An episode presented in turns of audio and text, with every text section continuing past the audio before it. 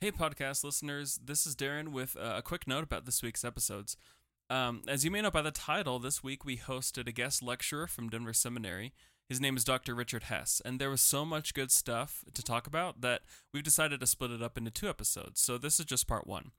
Um, Doctor Hess also prepared a PowerPoint to accompany his lecture, so if you have time, it would be worth it to head over to our, our YouTube channel and see the video of this podcast. There's a link in the description, or you can just search on YouTube Forefront Church at Harvey Park and find it there.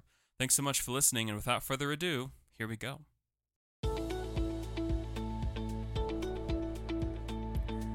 You are listening to More to the Story, a weekly podcast featuring Pastor Drew Tarwater and Pastor Darren Enns of Forefront Church in Denver, Colorado.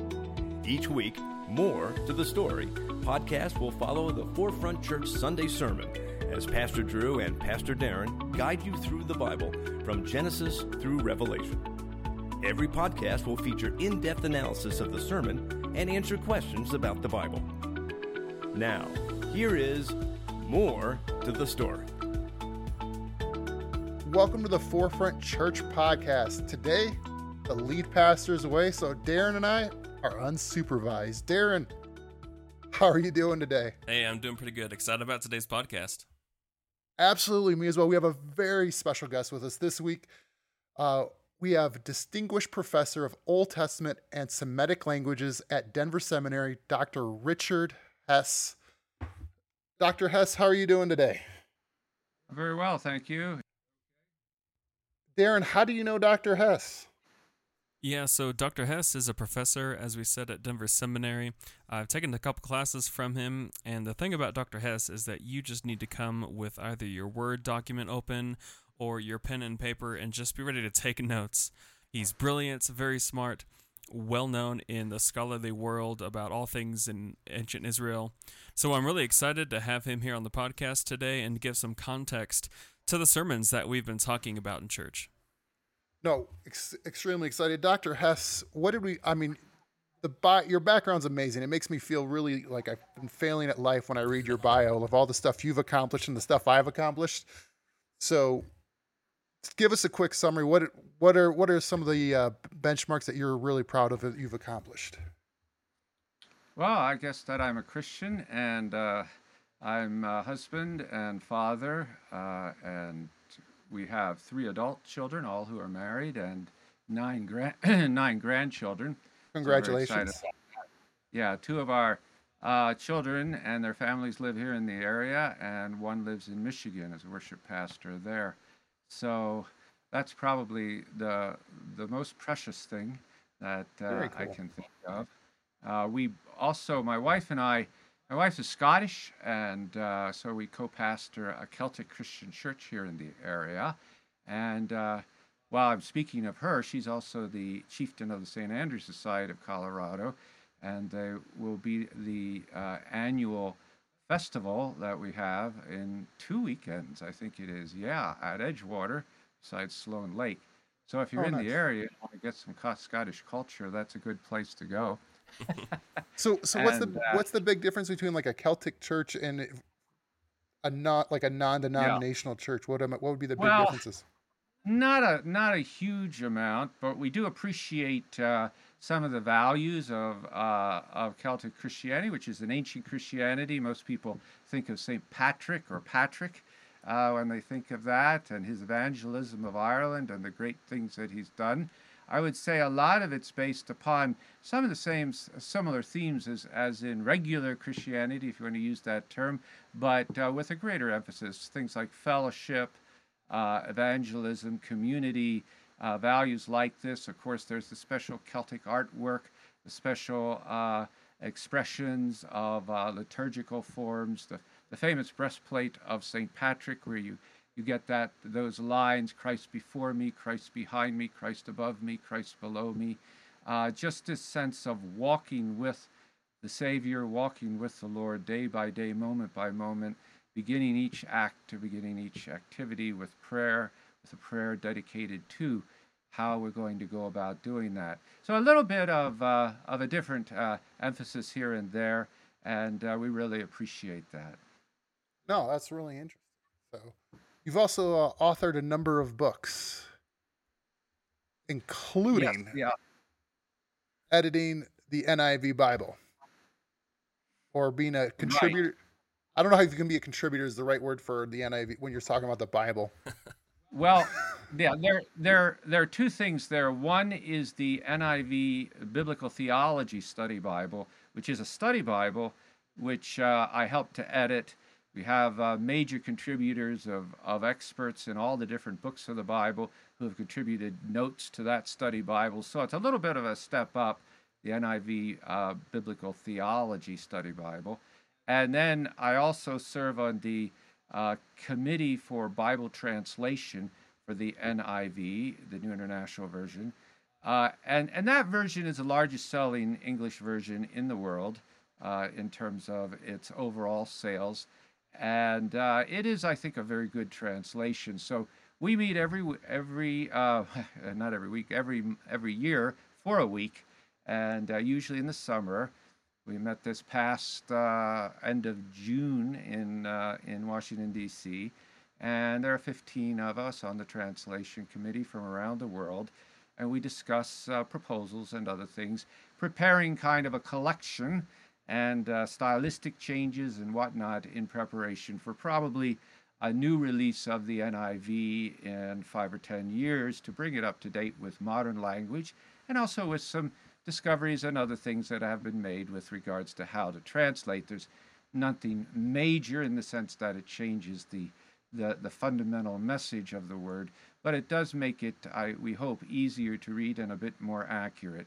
The last tra- translation edition came out in twenty eleven, and so uh, we'll have another one here in a little bit. No, that's amazing to think about with all the work that goes into translating that and making it more accurate. What are some of the big hurdles you guys face in those translations? Like what when you're trying to make it more, like more accurate from language that we used even just ten years ago to what'll be released here in about five years? Yeah, those are good questions, and I think uh, every every time we meet, there's there's something somewhat uh, different or new. But I would say uh, style and and how style is used and how one describes it. Of course, about ten or twenty years ago, one of the more big issues was gender-inclusive language. Uh, not that one changes the gender of God. God is still he uh, throughout the Old Testament and New Testament. But uh, certainly in terms of how one describes people, uh, instead of saying brothers, you might say brothers and sisters because you want to be inclusive. And what once was understood as brothers and sisters now uh, requires that to be explicitly said.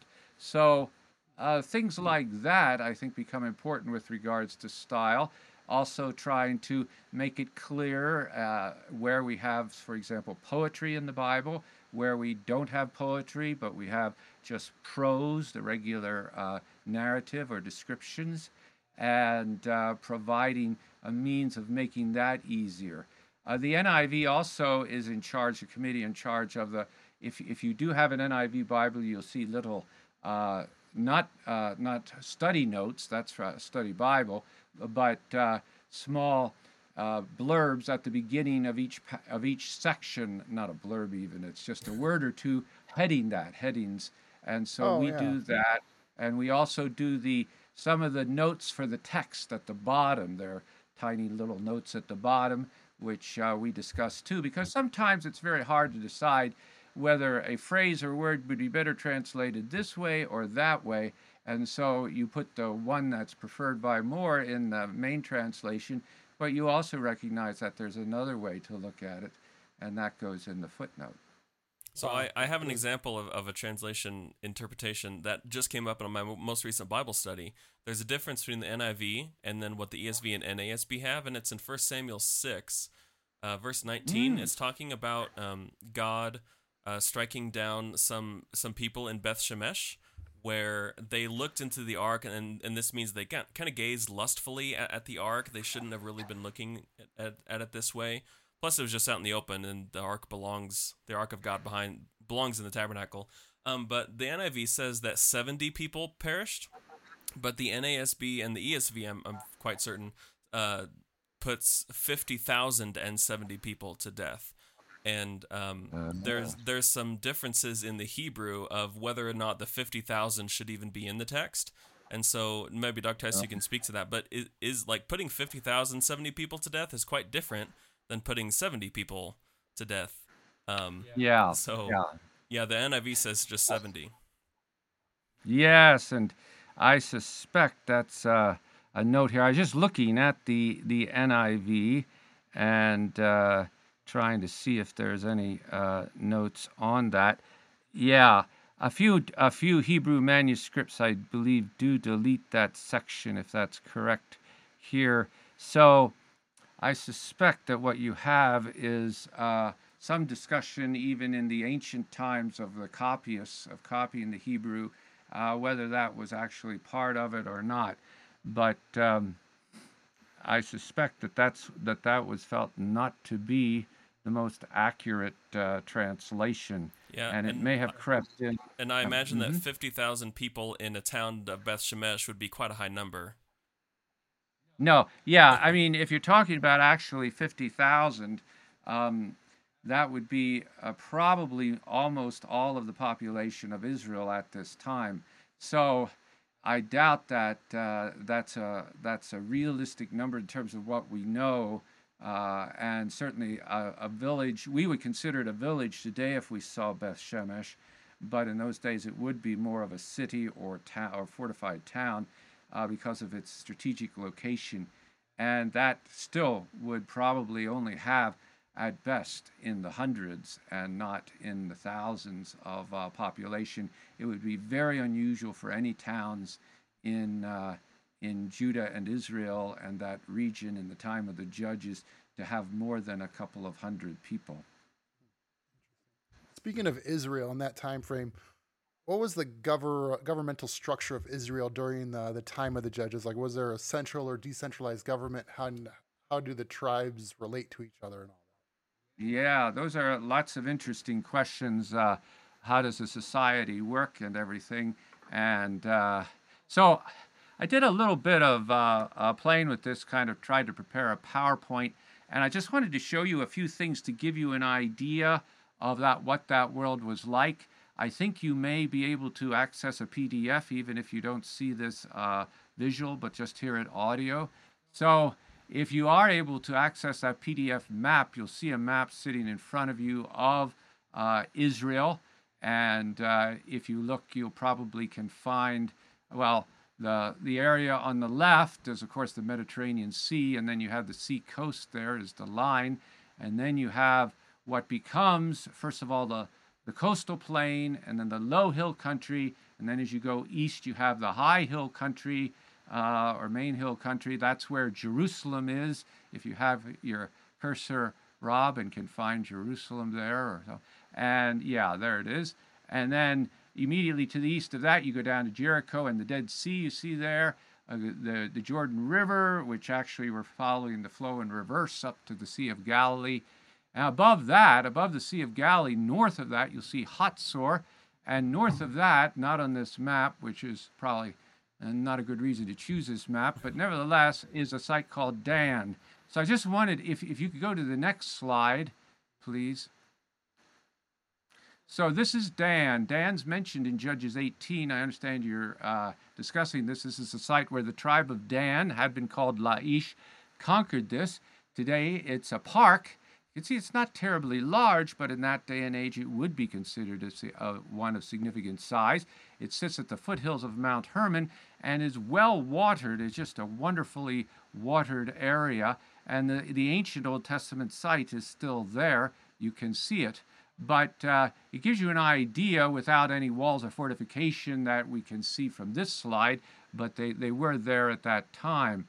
And if you just move on to the next slide, and then uh, we, I pointed out Hazor, north of the Sea of Galilee, and then, but let's go back down to Jerusalem, and let's go over southwest of Jerusalem. Can you see Lachish? It's uh, about halfway between Jerusalem. Yes, right there it is. So Lachish guarded one of the main passes up to Jerusalem.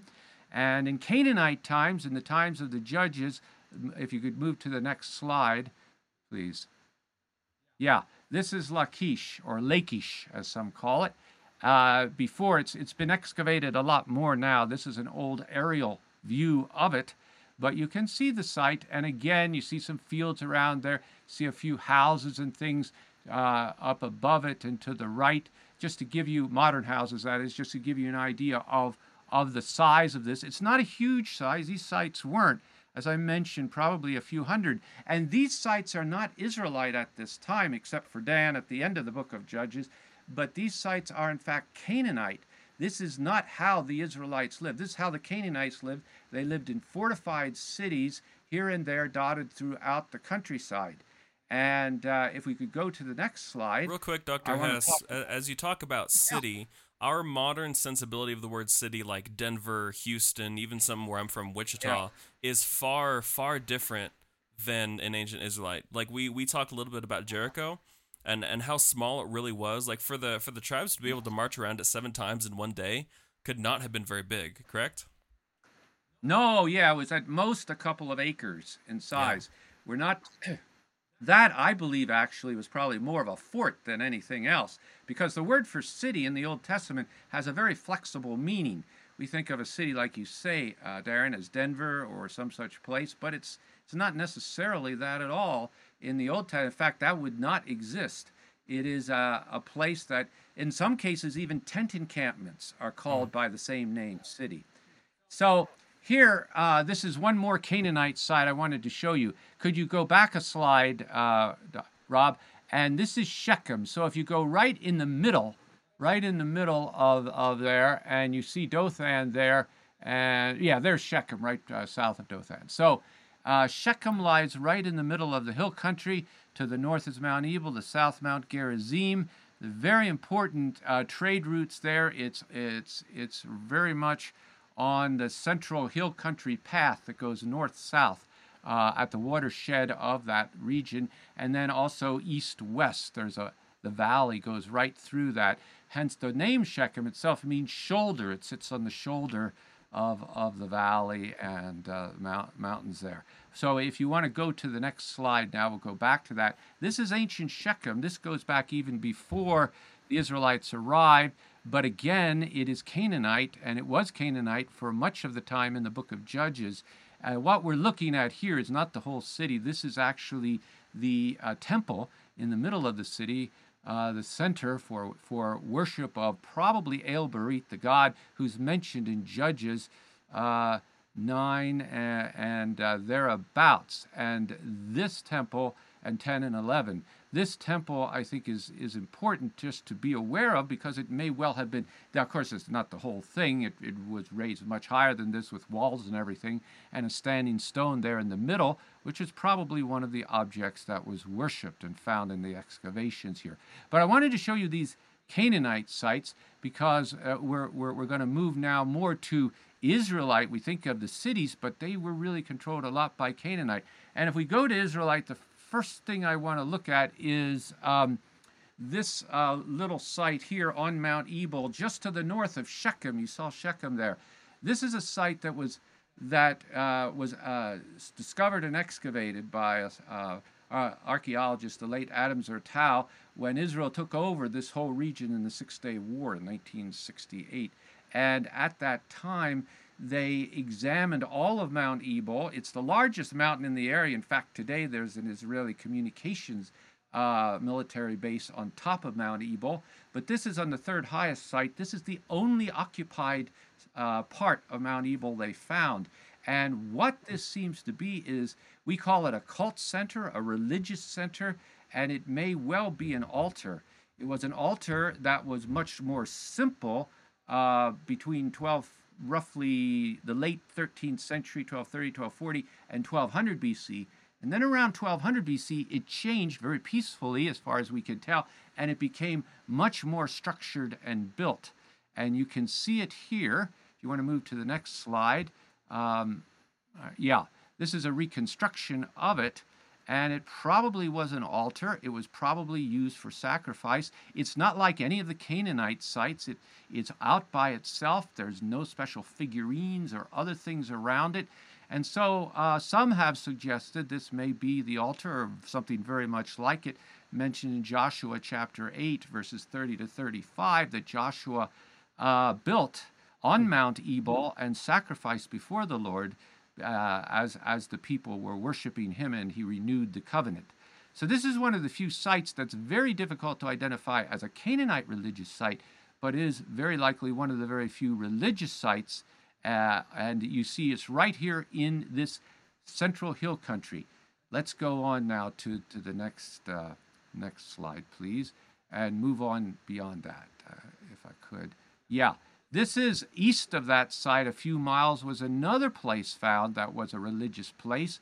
And what they found there was a little circle of stones marking it off, which you get sometimes.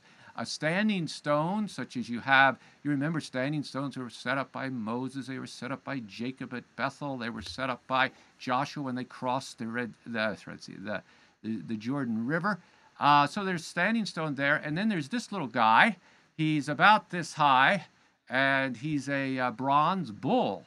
And probably, he's not a toy, that's for sure, but he's probably representing a deity, maybe the god Baal or Baal, or even, even the god uh, of Israel, Yahweh, because we know that people worship different things in different ways. Not everybody worshiped the one God alone and without images, such as the Ten Commandments said you should do. So, Doctor Hess, I have a couple follow-up questions about this this image here, this bronze bull. Yeah. Um, in, in First Kings twenty-five, I think it is, um, or sorry, First Kings twelve. Um, no, I'm I'm backwards. Somewhere in Kings. Uh, Uh, Jeroboam, who is one of Solomon's sons, when when Israel separated from southern Judah, they set up two places of worship. One of them was at Shechem, and and they set up some uh, some golden calves. Um, and if mm-hmm. talk, talking about yeah. size, I remember like, I, I had a children's Bible where these golden calves were like towering figures made out of oh, gold. Yeah. But but these yeah. are like you you said this thing is not more than like a foot tall. What, what sizes were well, most yeah, of these things? Well, yeah, about tall. I, you, you can see it. You know, it's yeah. Oh no. Well, first of all, uh, I, in theory, it's possible. We're not told how large these these ca- these calves were, so they could be really large. But we do have the site at Dan. We actually have the high place there and the site where that was actually set up, and it certainly would accommodate a larger figure. But you could also, and as far as we know, what we're seeing, the images were often not that huge. They were more of uh, a manageable size, and especially if they're covered with gold, which is presumably what the term gold calf means, then that would reflect something. I want you to notice something, though, about this. This is not a calf. This is a bull, hence the horns. horns. Uh, a bull is an older figure and probably is meant to represent maybe a senior god. A calf is a younger figure and not necessarily representing a junior god, but certainly could represent a more active, let's say, god, a more military or, or figure like that. And so the calf becomes an image that is used. You, of course, have it at Bethel and at Dan, and as you mentioned in First Kings twelve, uh, but it is a slightly different figure and, and symbolic of different things than this bull. This bull also is in the shape and form of what are called the Zebu style, which is known from Syria and elsewhere at this time. So it may reflect uh, an influence of religion from that area, even as we have a number of peoples coming down into uh, Israel at, uh, in the time of the Judges. Remember all those Hittites, Perizzites, Jebusites, all those different figures and groups. Many of them, uh, maybe all of them, came from the north, and so we have uh, evidence of that influence as well. Anyway, just some comments there. You have been listening to More to the Story, a weekly podcast featuring Pastor Drew Tarwater and Pastor Darren Enns of Forefront Church in Denver, Colorado. Each week, More to the Story podcast will follow the Forefront Church Sunday sermon as Pastor Drew and Pastor Darren guide you through the Bible from Genesis through Revelation. Every podcast will feature in-depth analysis of the sermon and answer questions about the Bible. Thank you for listening. We'll be back next week with another edition of More to the Story.